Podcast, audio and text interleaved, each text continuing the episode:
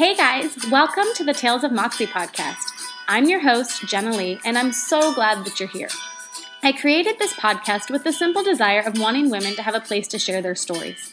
Our stories are so powerful, and God's fingerprints are evident throughout them all. So each week, I sit down with another woman who is brave enough to share her story with us. We talk all the things with no judgment. While each story is unique to the person telling it, I find that I see myself in all of them, and I'm sure that you will too. Welcome back to Tales of Moxie. We are back this week with Carolyn. Welcome Hi, back. Thank you. we always love when she comes, and um, I've heard that you guys have loved it too. So I have been getting great feedback with Carolyn, and we are thankful to have you. oh, always glad to be here. This week we got to talk to Dr. Kim Kimberling. His latest book is 14 Keys to Lasting Love, and he also has his own podcast, the Awesome Marriage Podcast. And I was thankful to be a part of this discussion with Dr. Kimberling because we covered so many great topics um, related to marriage. Biblical intimacy, which includes, you know, emotional intimacy, sex, all of the important stuff that women and men are facing in that marriage relationship. Um, and Dr. Kimberling has some fantastic advice uh, for all of us, really. So I'm excited for you to hear our conversation and enjoy.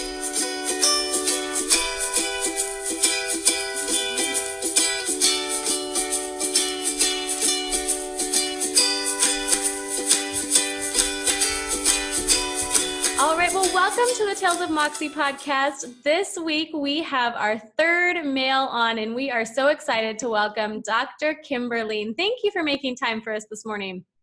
Hey, thanks for asking me. I do feel honored that I am the only the third guy to be on this thing. So, I mean, that's a real select group right now, right? It is. You're one of few. Um, I want to kind of ask you a little bit about. I recently found your book, 14 Keys to Lasting Love. Would you mind telling us just a little bit about yourself and kind of how you Sure. came to committing your life to talking and working with couples on marriage? Sure. Well, I've been a Christian counselor for 35 plus years. And early on, I worked with kids and parents and all kinds of different scenarios as far as counseling. But the more I work with kids, the more I realized maybe the best way I can help these kids is by helping their parents have good marriages. And so I think God used that to really begin to lead me into that. And then in 2011, we started Awesome Marriage, which kind of is offshoot of what I do as far as the counseling room. But Awesome Marriage is to reach people with God's plan for awesome marriage. And we do it where people are. We do it through social media. We do it through podcasts. We do it through video. Just about any way that we can to get people where they are to help them see that god really does have a plan for their marriages. And that's a really good plan. And it's a lot better than something else that they might choose out there. And so out of that we've been able to do a couple books. The newest one is 14 keys to lasting love. It came out january 8th uh, and we're pleased the early start it has. Uh, it's it's really just some. We tried to, the the kind of background on the book. Uh, summer before last, we surveyed 200 couples, and we asked them, "What are you dealing with in marriage? What what are the things that you're dealing with just day to day?" Some of them were the same things that people always deal with, finances and things like that. But we also saw people dealing with video games and with online porn and with the internet and just a number of things that have become part of our culture over the last years that you know really people they weren't there 15 years ago 10 years ago a lot of those things. I mean social media hadn't been around that long when you really think about it especially to the level it is today. And so how do we deal with these things? And so a lot of the book is is taking those keys looking at those issues telling people stories and then how, how do you how do you keep from falling into those traps how do you take one of the keys and move your marriage forward instead of falling in the trap that so many couples do and move your your marriage backwards Mm. Yeah, and that is such a good point because our, like you said, our society today is so different. And one of the topics that I um, have been dying to kind of dig in with you here is intimacy in marriage. And I'm really curious, how have you seen, especially being around marriages as long as you have, how have you seen what you were just talking about, all of social media and technology and the way that our culture has shifted? How have you seen that affect intimacy in marriage? I think so much of marriage, I think is part of connecting. And I think because we have so many distractions in our lives now, and, and people have always had distractions, I get that. But I think I think we have so many distractions now and so many way things that we can that can occupy our time, our focus, our interest. And a lot of those don't have anything to do with marriage. And so I think if we're not intentional about connecting with our spouse on a regular basis, you know people can become strangers living in the same house and and that's really sad but i think we see that happen or where they just don't connect enough that they're cordial to each other they may not fight or all that kind of stuff but they don't have a connection and and they don't have what i think god has for them in a marriage and that is a deep intimate relationship in in in their marriage and so i think it's it's lack of connection is a big step in that. And we connect in so many ways. We connect through just communication, learning how to resolve conflict in a healthy way, um, reading the Bible together, praying together. So many ways that we can connect and build intimacy. And yet it seems like today, for a lot of couples, that gets put on the back burner. And then they come in to see me for counseling, and it's like they're, you know, they don't even hardly know each other anymore. And it's just because that happens. Hmm. So, kind of, what would you say then that, that, like a good biblical intimacy looks like in marriage? Is there such thing as that? What does that look like for us? Sure. Yeah, I, I, think it is. I think that was God's plan from the beginning. I mean, I think if you go all the way back to Genesis with Genesis 2 and that incredible picture God gives us of marriage with Adam and Eve in the Garden of Eden, you know, and they were in this beautiful place and God came and spent time with them every day. And I think that's what He wants for us. I think He wants a husband and wife so connected with Him at the center that the intimacy just flows and God is a, a part of that. And so I think we can have that. I think obviously we know what happened in the garden, you know Eve eats the apple and she gives some to Adam, who happens to be standing right there and not being much of a husband because he's letting her do it. so I used to used to get mad at Eve, and I thought, well, he's right there. She didn't run, have to go somewhere to find him, you know. So he certainly has a part in that too.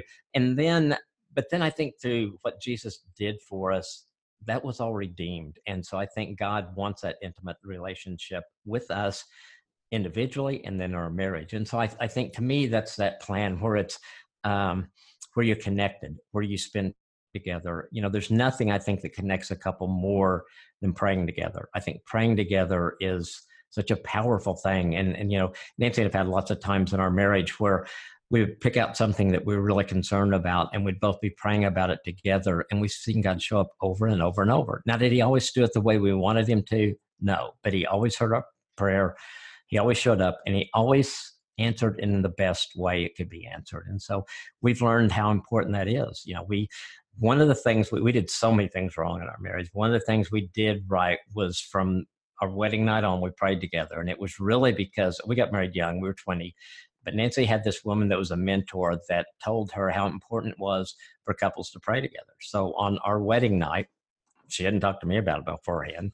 You know, I wasn't thinking about praying, honestly. You know, it was like deception, you know, but but so she did. She said, Can we pray? And I thought, Yeah, sure. You know, I wasn't gonna say no. And so we we said the prayer that Jesus taught us. We said the Lord's Prayer. And that began a pattern. And seriously, we have probably pay, prayed 99% of the nights of our marriage that has made a difference. That has connected us.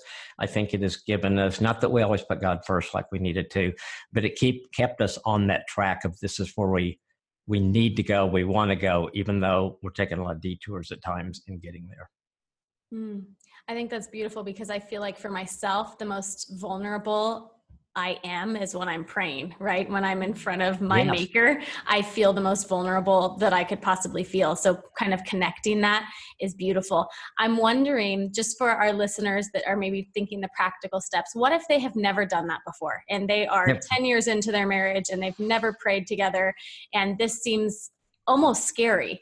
Um, what would you kind of suggest? How did they start something like that? I think it is scary. I think it is um, probably for women, but I think especially for guys, we don't like to be vulnerable very well. And you're right. You know, there's a lot of vulnerability that can come in praying. If we really pray, I think with with our hearts really open. So when I tell couples, just you know, start where you're comfortable and start wherever the person that's least comfortable. And that may be that you sit down and you say, let's pray about this. And maybe you don't even pray out loud together. Maybe you just both commit every day. We're going to, maybe it's one of your kids and and the kid's struggling in school, and you say, let's pray for a breakthrough there. Let's pray for something to happen to move him or her forward. And so you both begin to pray about that every day. And then I think you see God show up. And I think for a number of reasons. One, I think God answers those prayers. And two, I think just because we're being intentional about together and praying about it, I think it helps our focus be on that too. And, and we end up doing our part in a better way. So I would say start um, start as simple as you can. You know, you, you, can, what we started, we start out saying the Lord's Prayer, and then we would pray silently together. We'd usually talk about, well, we're supposed to be praying about this. I didn't feel comfortable praying out loud then at all. I mean, and Nancy did. She was always a number of steps ahead of me as far as our praying together. Uh, but it worked. And eventually I was, and not that it, I was trying to climb this ladder, because if I never prayed out loud together, but still prayed with her, I think that would have been fine. But I think God just led me to where I became more comfortable with praying out loud with her. And then I, you know, you talked about the vulnerability. I remember the first time that we were kneeling by the bed and pray. We always prayed at night together. That just seemed to work for us uh, before kids, and then with kids after getting them in bed. But for some reason, I just said some things that were really vulnerable that I had not planned at all. It's like the Holy Spirit just slapped me and it came out, you know, or something like that.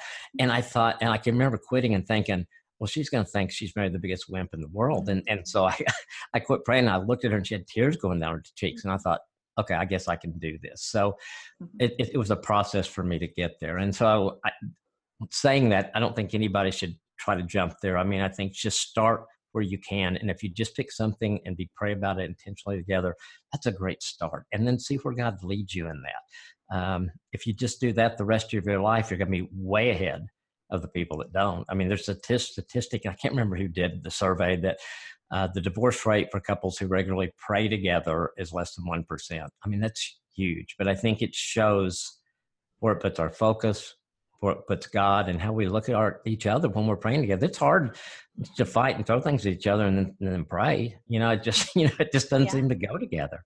And so I think it's helped us in a lot of ways. We've made a lot of mistakes, but I think that was the one thing. If I could say that drew us back to each other, that drew us closer to God. It was consistently saying we got to pray, and we would pray some nights when we were both so mad at each other, and one of us would go, "We got to pray," you know, and, and usually we would hold hands, and so then we we would be purposefully putting our hands so we didn't have to hold the other one, but we'd pray, you know, and so somehow we weathered through those things. And what a good reminder that even though we're not always going to feel it, it's still a good discipline to do. Yeah. I appreciate that. And it's not like we, if we would have faked it, God knew anyway. It's not like we were going to fool him that he knew we were mad at each other. So, you know, yeah. might as well act it out. and I love that you started that on your wedding night too, that the sooner that you can start that as a couple, I think the, the more it becomes part of that, the muscle memory, the easier that it can yeah. get at times. And so I think that's such a great encouragement, even for single people to start.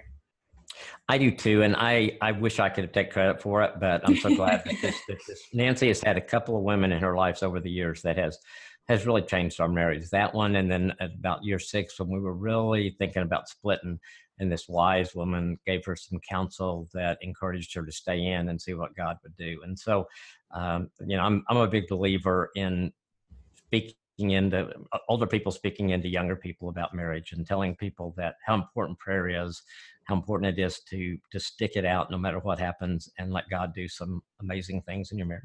And he does. Mm. He does.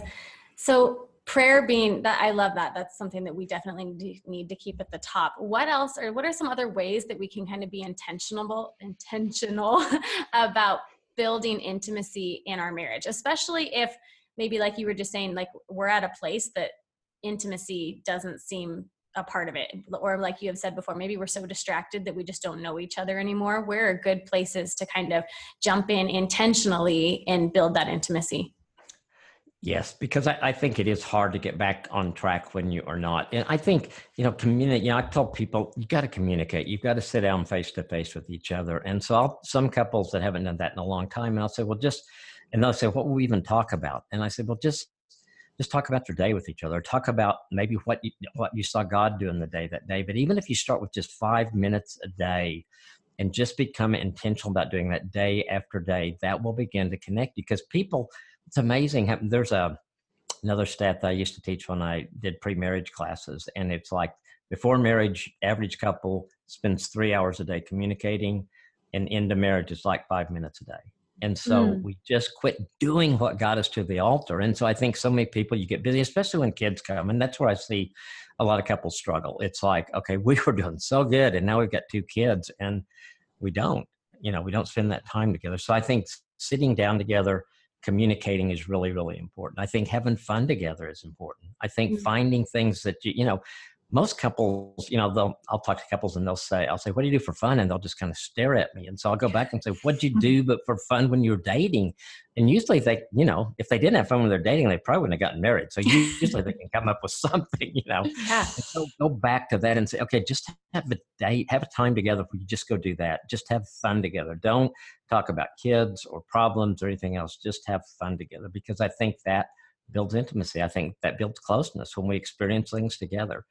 Um, reading the Bible together, and that used to be a thing when I would tell couples in counseling. The guy would look at me like, "Why did you say that? That's the hardest thing for me to do in the world." And I think since with like YouVersion, where you, where guys can can have the Bible app on their phone, their reading plans there, so he can say, "Hey, let's pick a plan and do together." It makes it so much easier to read the Bible than it used to be, and I think that tool has helped so many men that I see. Um, read the Bible with their wives. You know, Nancy and I this year we're reading a chronological deal with the Bible together, and then we use do other plans. And, and like in the chronological one, we both read in the morning. We don't get up at the same time. We don't do it at the same time. But there's a place there when you're doing it together where you can share your ideas or thoughts or notes or say what in the heck or what was God doing here? You know, whatever it is that comes to your mind with that, and it's really helped connect us in reading the Bible when we're not face to face. And so there's a lot of mm-hmm. tools out there um, to use now that can really help in that area. So reading the Bible together, having fun together, praying together, uh, communicating well, and you know, just the sexual relationship's important. You know, and, and it's another area that you know we live in the sex charge culture, and so few couples talk about their sex life. They don't talk about what they like, what they don't like, what they want, what they'd want it to be and and help, helping couples see that this is such an incredible gift that God gave us, and He gave it to us to enjoy in marriage. And in the context of marriage, it's such a beautiful thing. I mean, the the Hebrews use the word dode, which is a mingling of souls, and I think when you're Christians and you come together, there's that spiritual component, and so. That a lot of people, when you think of intimacy, that's all they think about. Intimacy is a lot more than that that's such an important piece. And I think when those other things are in place, when we're communicating well, having fun together, just enhances what can happen in the sex sexual relationship between a couple too. Mm-hmm. Mm, that's so neat because you're right. It is in the culture that we live in. Again, has has almost made it difficult for that to be the gift that we've been given. Right to see it in that light. Um, right. I'm as I was thinking about that, I was thinking how I've always been told and uh, learned from experience that, you know, to build intimacy, especially sexually, we need the emotional first as women, and men almost need the sexual first to reach the emotional level of intimacy first. Yeah. Um, which makes it hard, right? Because we're not yes. either one of us are starting with what we're we're full on needing. So kind of going off of that idea a little bit, how do we build that sort of sexual intimacy for both? Is it something that we just maybe this time i serve you in that way and then we meet each other there? Or how, how do you see that play out? Yeah I, th- I think so. And i you know god did that for a reason. Obviously he knew what was doing. And i think what he wanted us to do was to learn how to communicate about it to connect and talk about it. And so i encourage couples to talk about it. One of the things that I do when I teach free marriage is have the couples we talk about sex write down what they're looking forward to most in the sex life in marriage, mm-hmm. and just to get them to start talking and then share that to get them talking about it. So, so I think wherever you are in sex life, I mean, I think it is serving each other. I think it's being open to that. Guys usually have what are boundaries in sex relationship. You know, we think about things that our wives don't think about you know, about them. And, you know, and sometimes that scares wives. And I say, well, ask him what he would like. And she'd say, I'm afraid to. Well, you don't have to do what he says. you know, just ask him, you know, it's okay. Uh, but, I, but I think, um, you know, when you look at Song of Solomon and you look at how beautiful the sex relationship is there as, as Solomon and his bride, and, you know, they, we say make love twice in the Bible, you know, and people, you know, think that's really in the Bible. Well, yeah, it is because it's it's a gift God gave us. So I think it is being gentle with each other. You know, in our relationship, I had to learn a lot. I was 20 years old. You know, I was so stupid about sex. Everything I'd learned was from the wrong places, from older guys, magazines, stuff like that. And so I had so much to learn. And what I think God showed me, you got to learn about her. You may think you know about women, which you really don't. I found out but you don't know anything about her. And so you've got to take the time to talk to her, to find out what she likes, what she doesn't like, what she enjoys, and what makes her feel closer to you. Because I think for for a man, that's what we really want. We want in a sexual relationship to know that we can please our wives and that they feel drawn to us mm-hmm. because of that. And that is at the deep core. And you don't see that in movies or TV shows. Mm-hmm. That part of what a man needs. And I think when we're doing that and then serving our wives, then I think things can begin to fall into place. And I think, you know, you can pray about your sex life. You can say, God, help us to embrace this gift like you gave us. Help us to have everything you want us to have in this. And it's another prayer that I, I just think there's so many prayers that we don't pray that when we do, God shows up. Mm. And another, and it's one of them. Yeah, and it's another place that is so vulnerable. I know for myself, when we've gone to have those conversations, I am in a weird way terrified of talking about that topic with my husband, who is my best friend, who I have had conversations about, but that seems almost wrong. And I had to, like you were saying, kind of shift my perspective. Someone asked me one time, our, actually, our pastor asked me, Do you think that God delights in the fact that you are having sex? And I automatically was like, no. yeah, right. Somehow. No, not at all. He's yeah. never watched that. Um, but it really shifted my perspective a little bit. And yeah. kind of like what you're saying. And yeah, actually, I'm sure that he does delight in the fact that we are enjoying each other in that way and creating that sort of intimacy and that level of connection that you're talking about. Um, but it is so very vulnerable to get to talk to. And I, and I want to encourage um, the listeners that in those first steps it, it's probably going to feel really awkward and very uncomfortable and that's kind of okay i think a lot of times the awkward and uncomfortable moments that we get to share with our spouses are the ones that connect us even more I, I, agree. And I think you can start out, start off the positive. Just share one thing you like about your sexual relationship together and just share that with each other just something to begin to get it started and then you can kind of progress from there.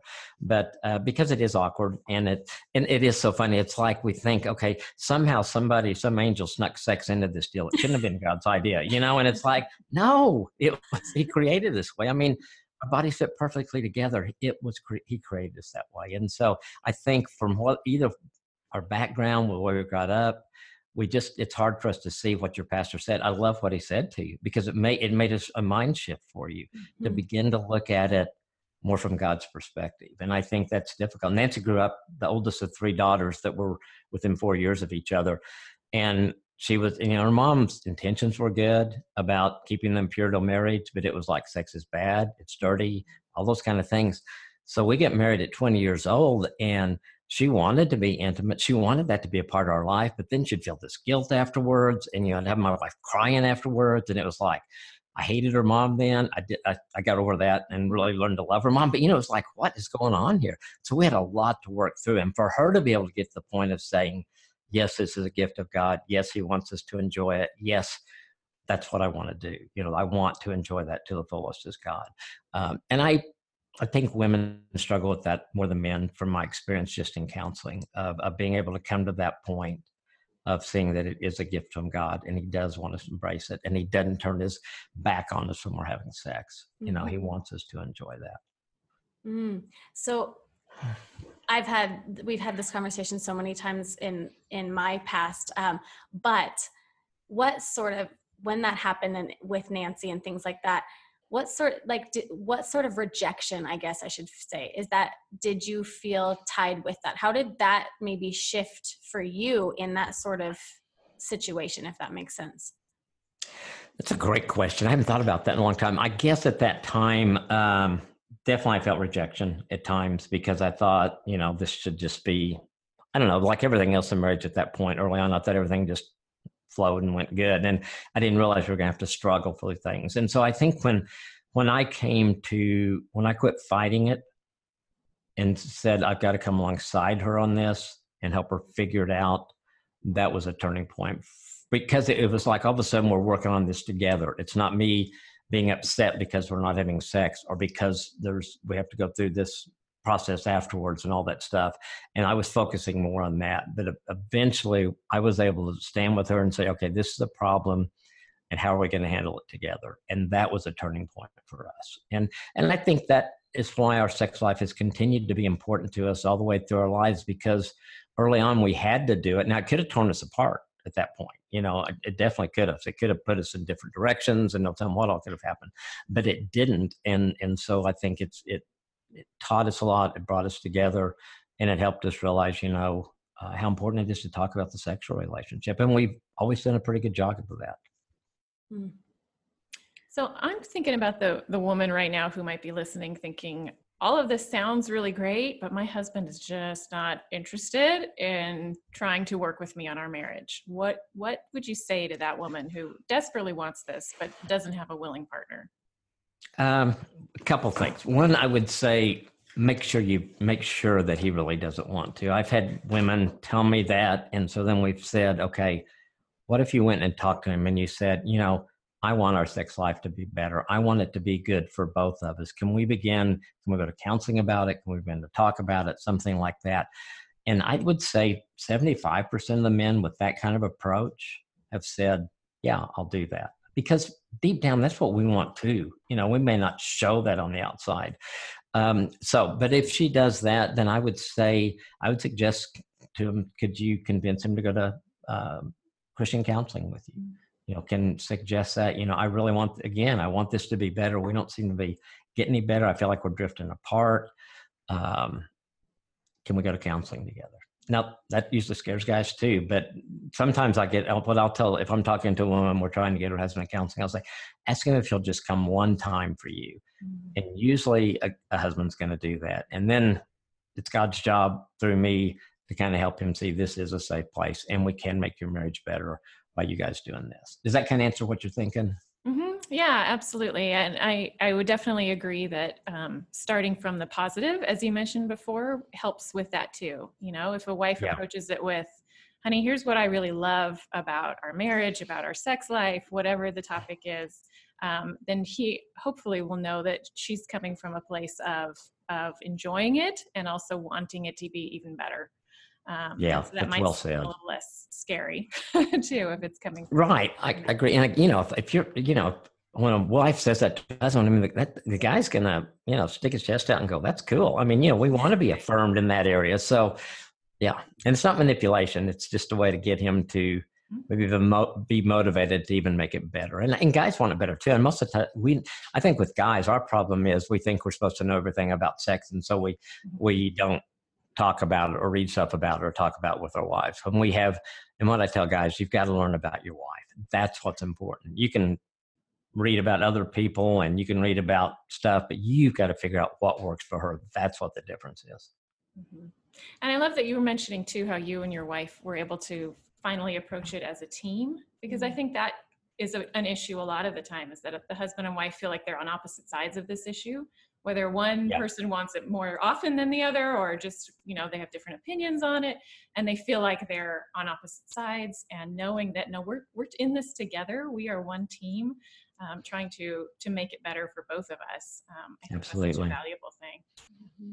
and there's always an answer you know for, you know you mentioned that frequency people i get asked that all the time. You know i think the stat is two and a half times a week and so i don't know how you do the half time but you know i've never figured that out. But what I tell couples is you've it's got to be what's good for you as a couple.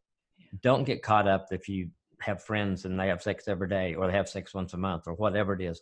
What's going to work for you guys and meet the needs of you guys? And usually uh, the husband is going to be the one that wants more frequency in most cases. Every once in a have it worse the wife, but most of the time it's the husband.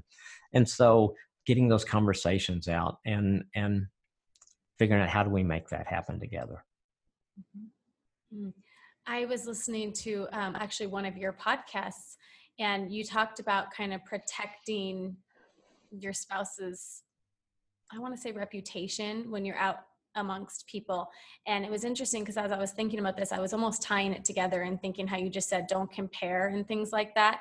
And I was thinking it's interesting how I wonder what sort of connection there is to our intimacy with kind of protecting our husband's reputation or our wife's reputation when we're out and about and especially you know i, I find a lot as women it's I, I don't want to call it husband bashing but that's probably you know we like to call it venting um, but mm-hmm. i find that it is more or less you know some sort of husband bashing um, what do you think the connection might be on protecting our spouse's reputation with our intimate life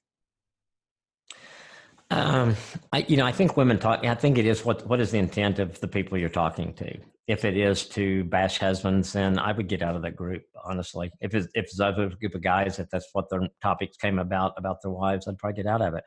I think there can be good things about talking about things, but I think when you, when I think your sex life is a real private thing between a couple.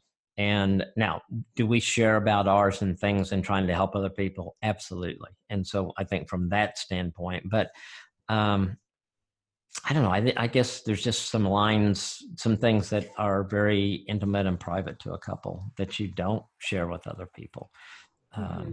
It's kind of how I say that. Do you think there's a connection maybe on just protecting their reputation in general? Um, the things that we say about them, maybe not related to the sex life, but just kind of for us, then bringing that into our intimate yeah. relationship? Yeah, I think you know, I think what we say matters a lot to the people that hear it and to ourselves. And if, if I'm talking about negative things, if I'm not protecting Nancy, if I'm saying things like that, I'm kind of putting a negative spin on it for me too. Mm-hmm. And I don't want that for me, and I don't want other people to see her that way. And and so I think for me, when I talk about if I can't say something good about her to someone else, I don't think I should be saying anything at all and and there's always good things to say about your spouse. So i can share things that i love about her enjoy about her um, you know and i can you know if we're talking about our sex life i can say this is something that we work on together mm-hmm. and it's something that is important to both of us. So yeah i don't i just it bothers me a lot when i when i hear couples or people say negative things about their spouse out in public in front of other people. I just don't think there's any value in that at all. If you're in a counseling room yeah that's different because you're looking for a solution. But if mm-hmm. you're just doing to get people to feel sorry for you or just to vent, I don't know that that's the right place. Now, I think everybody probably has a best friend that they talk to. And you know, and, and someone you trust, and someone's going to know that that loves your spouse and knows you love them, but you're just trying to work through some things. That's a different deal. But just you know, having lunch with a bunch of people and then just bashing your spouses, uh, I don't think I can't see anything good that comes out of it. Yeah. And I think that's important because I'm trying to think of how for us, we, like I said, we need to feel emotionally connected really before we're ready to have a sexual encounter. Um, and and kind of like what you're saying is if all day we're talking positive and we're trying to find the positive in our husband throughout the day um, i wonder how much more connected we might feel at the end of the day without even realizing that we now because most times i find the women that i'm around will say like well he didn't feed into my emotions. It didn't i didn't feel like he cared that day about my emotions. But listening to you speak i'm almost thinking like we can create that sort of emotional connection if we are handling it correctly throughout the day on how we think about him, how we talk about him, things like that. We might be a little more willing in the evening than not. Yeah. No, I think it's interesting. I had a lady one time that taught me this. She, we had been working on their sex life, and they decided they kind of wanted the frequency to be a couple times a week. Well, what she did on her calendar or her reminder, she put TS on it, which meant think sex. And she saw that and so the days that they had decided because they with kids and stuff they decided we're going to have to be real intentional at this stage of life about we don't want to always schedule our sex but we kind of need to now. Mm-hmm. she said that helped her so much. She said i would think about it. I would pray about it. I would be ready. And so when the end of the day come he said honestly i got to where i was i couldn't hardly wait for us to get the kids in bed and for that to happen because, and i think what you said is exactly true because she had focused on the positive and what they were trying to do in their marriage how much her husband enjoyed it and that she said, and that's another thing. If your husband enjoys it, you need to enjoy it. Too. I mean, what if something's keeping you from enjoying it? Then when you need to work on it and figure out what it is with your husband, you know, so that that uh, enjoyable for you too. And I mm. think you know, I think it was Kevin Leman who's written some stuff on couples, a lot of good stuff on couples. But he said, what happens the other 23 and a half hours a day it depend it shows a lot of what's going to happen that 30 minutes in the bedroom or whatever you know and it is and i think that's where us as husbands come in we we need to do things that are going to draw you close to us. We need to uh, respect you and care for you and say how can i help you? And those things that when a husband does that consistently a lot of times the sex life just takes care of itself because mm-hmm. the wife feels more connected and loved and cared for and and that's part of our role. I mean you know if you've been gruff all day with your wife and you come storming in the bedroom you know at 10 30 at night like your god's gift to women you're probably not gonna probably not gonna happen you know? Not, not gonna happen so, one of my favorite things I've heard you say um, is a quote along the lines of We need to have realistic, positive expectations for our marriage. Yeah. And I think not just talking about the, the physical intimacy, but just intimacy in general, I think that's such a great approach to it um, and something that we don't often think about. A lot of times we'll just end up settling and think, well, this is just what I've got, so this is what I'll deal with. Um, yeah. How do, how do we, how can we help ourselves have more of those, both realistic but also really positive expectations? I think um, one thing the exercise I've had couples do is just sit down and write down the expectations that they have of their marriage. And then to sit down together and say what ones are realistic and what ones are not realistic and see what they come up with. And then we can kind of brainstorm and say where would you like to, your marriage to be in five years from now or even a year from now?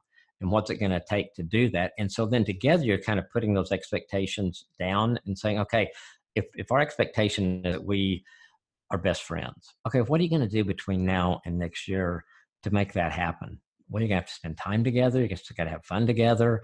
You've got to listen well. You know, so much listening is so much part of communication. Uh, you've got to do those things, and so I think then those become realistic expectations that you have on your marriage. And I think a lot of us bring all kinds of expectations into marriage from our family of origin, from our culture, those kind of things. And so I think it's important to kind of get down and say, well, that's not realistic, or that's not realistic for us, and that that's okay to to get those off the table because that's going to keep you from struggling in those areas and begin to say, okay, this is really what we want for marriage. These are the expectations expectations that will move us where we want to be toward that awesome marriage.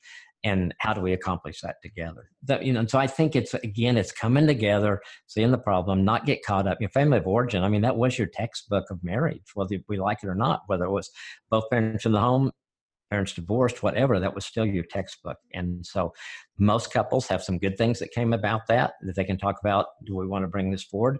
And then there's probably a lot of things we need to leave behind from our family of origin too. And just that exercise of listing our expectations, like that alone can build such great intimacy, I think, between a husband and a wife. Um, because again, that's something that we rarely talk about. We might have those yeah. expectations in our head, but we don't necessarily think to express them out loud um, or we assume that our, our spouse has the same expectations that we do. And by actually writing it out, just that alone, I think can really help build the intimacy that um, women in particular are wanting yeah. Yeah. um, in yeah. terms of, of leading to a great marriage. Yes, I mean, I, th- I, think it's just anytime we can do something intentional together that's going to be good for our marriage, it is going to connect to you and it is going to make you feel closer together. And it feels like, like in that you've accomplished something. You've taken and unloaded probably a bunch of baggage you've been carrying in the marriage for a long time that you can get rid of. And now you're working together on accomplishing these things. And so you can say, okay, you can even set some goals together. Okay, what are we going to do in three months, six months, you know, like that, and begin to work together on those things. And that's always fun and it always moves your marriage forward. And, um, and connects you. Yeah, absolutely. Yeah. And it really makes you feel like you're a team, like you said earlier, when you have goals that you're striving for together, or like you said, expectations that, you know, this is what we both believe, that sort of team camaraderie comes in, right? And then I, I, I played softball and I always had a coach that told me, like, it's okay if you hate me because at least you have a common enemy something will bring you together. And I'm thinking as I'm yeah. listening to the expectations, I'm thinking, okay, but like that way, when someone, when something, some outside force is coming in that could possibly affect or damage your marriage, you're almost a team now being like, okay, no, this is where we're going. And I see that. And no matter what's going to happen, you're my teammate. So I'm going to be able to fight off that. Even in those hard times, that can be our common enemy, which is kind of a neat idea for us to think of. No, I think, and I think that goes back to what we talked about at the beginning with Adam and Eve and God. I mean, you are teammates, and and God's your coach is a way, a great way mm-hmm. to look at it, you know. And so you go to Him for advice and direction and that kind of stuff, and then as a team, you carry those things out. And I think when a couple can get that picture that they are a team, it's huge because then you just everything that happens, you look at it differently, and you come together to solve things instead of letting things pull you apart. Yeah. I um one of the things that I did kind of to, sh- to shift spots a little bit is I had asked a lot of our listeners to send in some questions that they might have for you on this topic. Um, sure. And I just picked a couple out that I I thought would be kind of interesting to hear your answer on. Um, one of them was how do you build this sort of intimacy in the marriage if one of the spouses, the wife, just became a believer and her husband is not? Um, what would you kind of recommend for her moving forward, trying to build this sort of intimacy without pushing her husband into making a decision to believe? And, I think that's not that unusual a situation, honestly. I think that that happened, especially if, if both of them came into marriage and neither one were a believer. Mm-hmm. Um, I think I think um, she needs to be patient with him. She doesn't need to be pushy with him. I, I think the, I mean the real answer to what she wants is is really up to the Holy Spirit. The Holy Spirit's the one who's going to draw him to her, and I think her modeling what Jesus has done in her life, letting him see the changes that Jesus is making in her life. I mean, I think that happened over time. I, I had one lady that I loved this lady. She used to work for my dad, and she was a strong believer, and her faith kept getting stronger, and her husband didn't want anything to do with it. And she probably prayed for him and came alongside of him and didn't bad dream about it for 20 years. And then one day he became a believer. In the last 10 years of his life, he served the Lord alongside of her. So the prayer was answered. I know we all want it to happen right then, but I don't think you're you're not going to force him to be a Christian, and and probably it may push him farther away. I think you've got to model, and you can ask him, "Would you go to church with me?" I mean, I don't know you don't really believe that, but can go and then we'll go where you want to go for lunch or something like that. You know, will you just go with me and and things like that, and then maybe share some things, not in a too overt a way, but you know, you know, since I've become a Christian, this is what I see God doing in my life, and this is a difference for me. And and just be gentle in how you share things. And so whatever, and maybe you can get him to talk about it. You know, sometimes if people are really against it, maybe something happened in their childhood or growing up, or something that kind of they turn their back on God at some point. Mm-hmm. Um, and so maybe just being patient and maybe those conversations will come up. But um, it, it just take i think time patience and prayer is what i advise more than anything you know mm-hmm. um, yeah that's great and, and i can see how kind of frustrating at times that would be especially when we're listening to podcasts like this and we're hearing things like pray with your spouse and read your bible with your spouse and things like that. So i can see how that would be something that might at times be um, painful but I, I kept thinking as i was listening to you on well on all of this but really you know almost remembering every day to to give our spouse a bucket full of grace. Yeah. Yeah absolutely. I think you know and i think um you know god talks about being not being unequally yoked in a marriage and, and certainly going into marriage i think that's something that everybody's got to really consider if you are a believer and if you're really considering being a relationship because it is going to be some struggles in that i i think um but then when god brings somebody to for whatever reason after they've been married. Um, it's such a cool thing. And then I think it, it is hard just to kind of wait for your spouse to come along. And I think, you know, my gut is that that's going to happen. That's what God wants. You know, God wants it more than you want it. And so um, being patient. That's a good reminder. The next one um, was what does it look like and what kind of first step should be taken for couples to rebuild this sort of intimacy after infidelity? Yeah, that's tough. Um, and I deal with, you know, I was talking to somebody about not too long ago. Probably half the couples I deal with now, there's infidelity at some level. It may not be a full physical affair, but it may be an emotional affair, it may be pornography or something like that. So a lot of couples deal with it. Um, I do see couples, Christian couples, being willing to fight for their marriage more than I probably did 10 years ago. Mm-hmm. Uh, there's a time in my counseling that if someone, if there's infidelity, it usually was 99% at the end of the marriage. It was just that was it.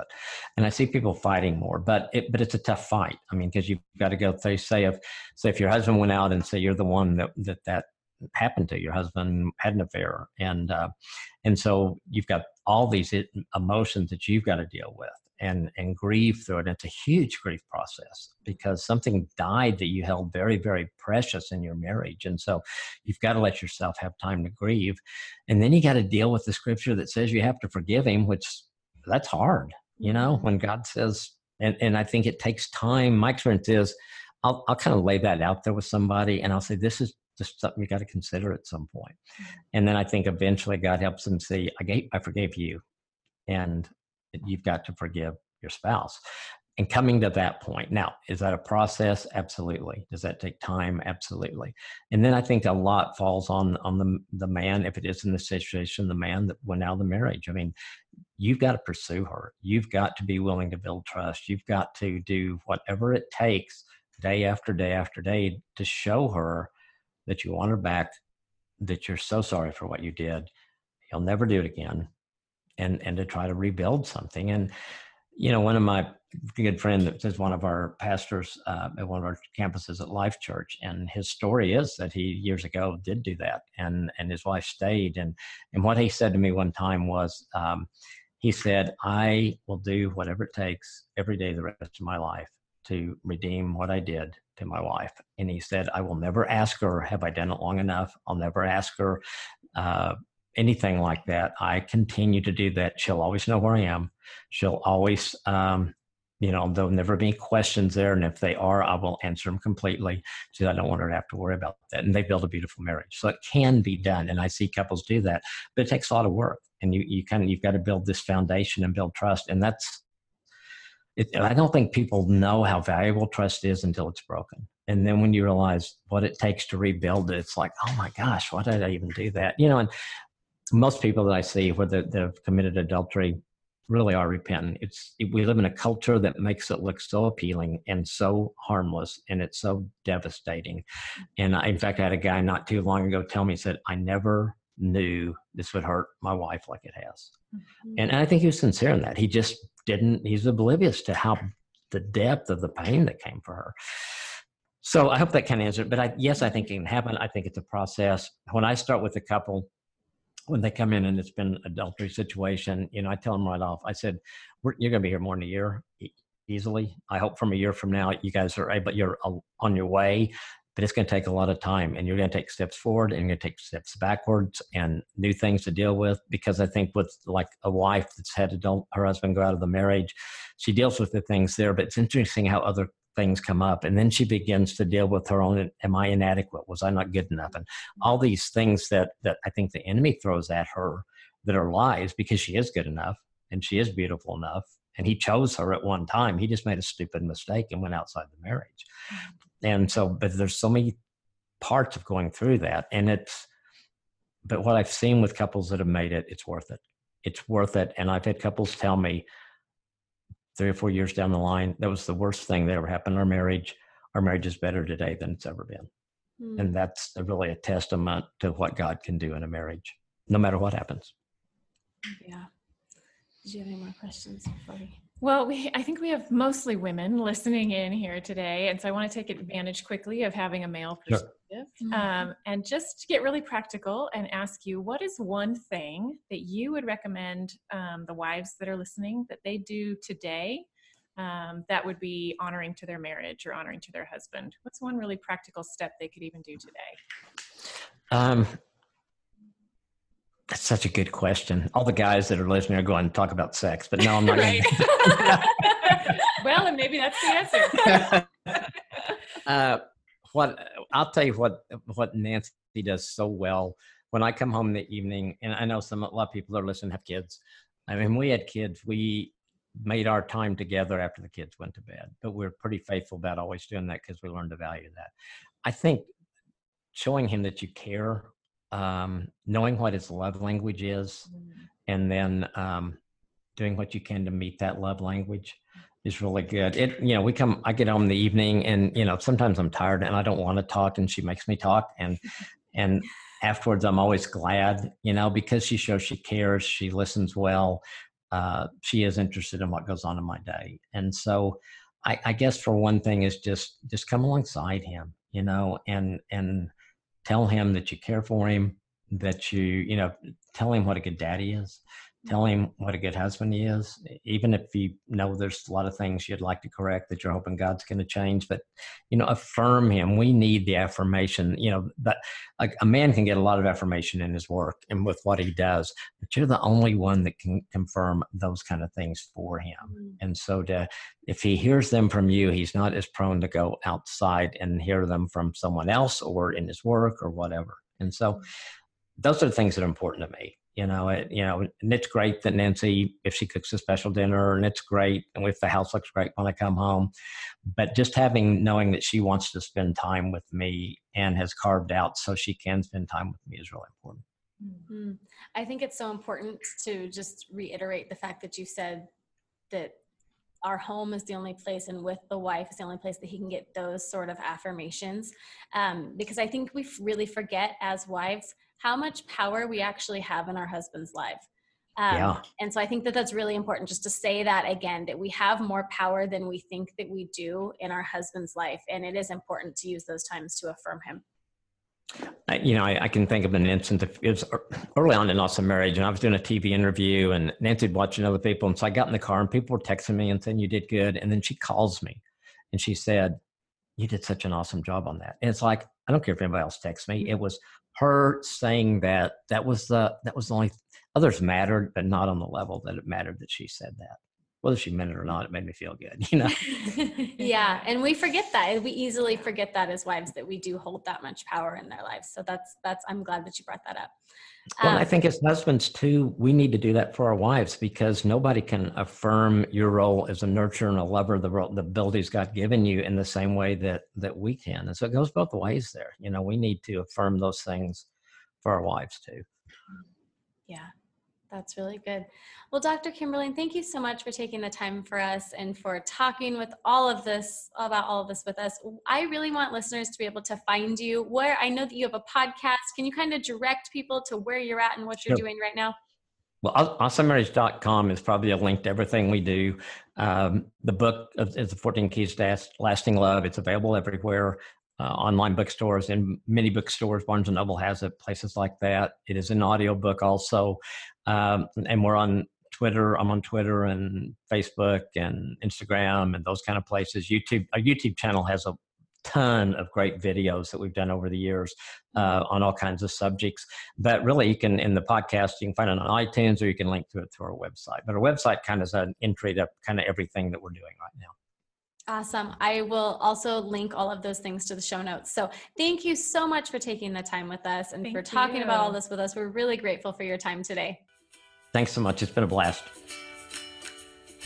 Thanks for listening to this week's episode. If you want quotes from each episode or want to find and reach out to the awesome people interviewed, please find us on Instagram under at Tales of Moxie and follow us for all the details and for info on who will be on the show in the weeks to come. As always, if you have any questions or comments, feel free to email me at talesofmoxie at gmail.com. I love hearing from you guys. Thanks again for listening, and we'll see you next week.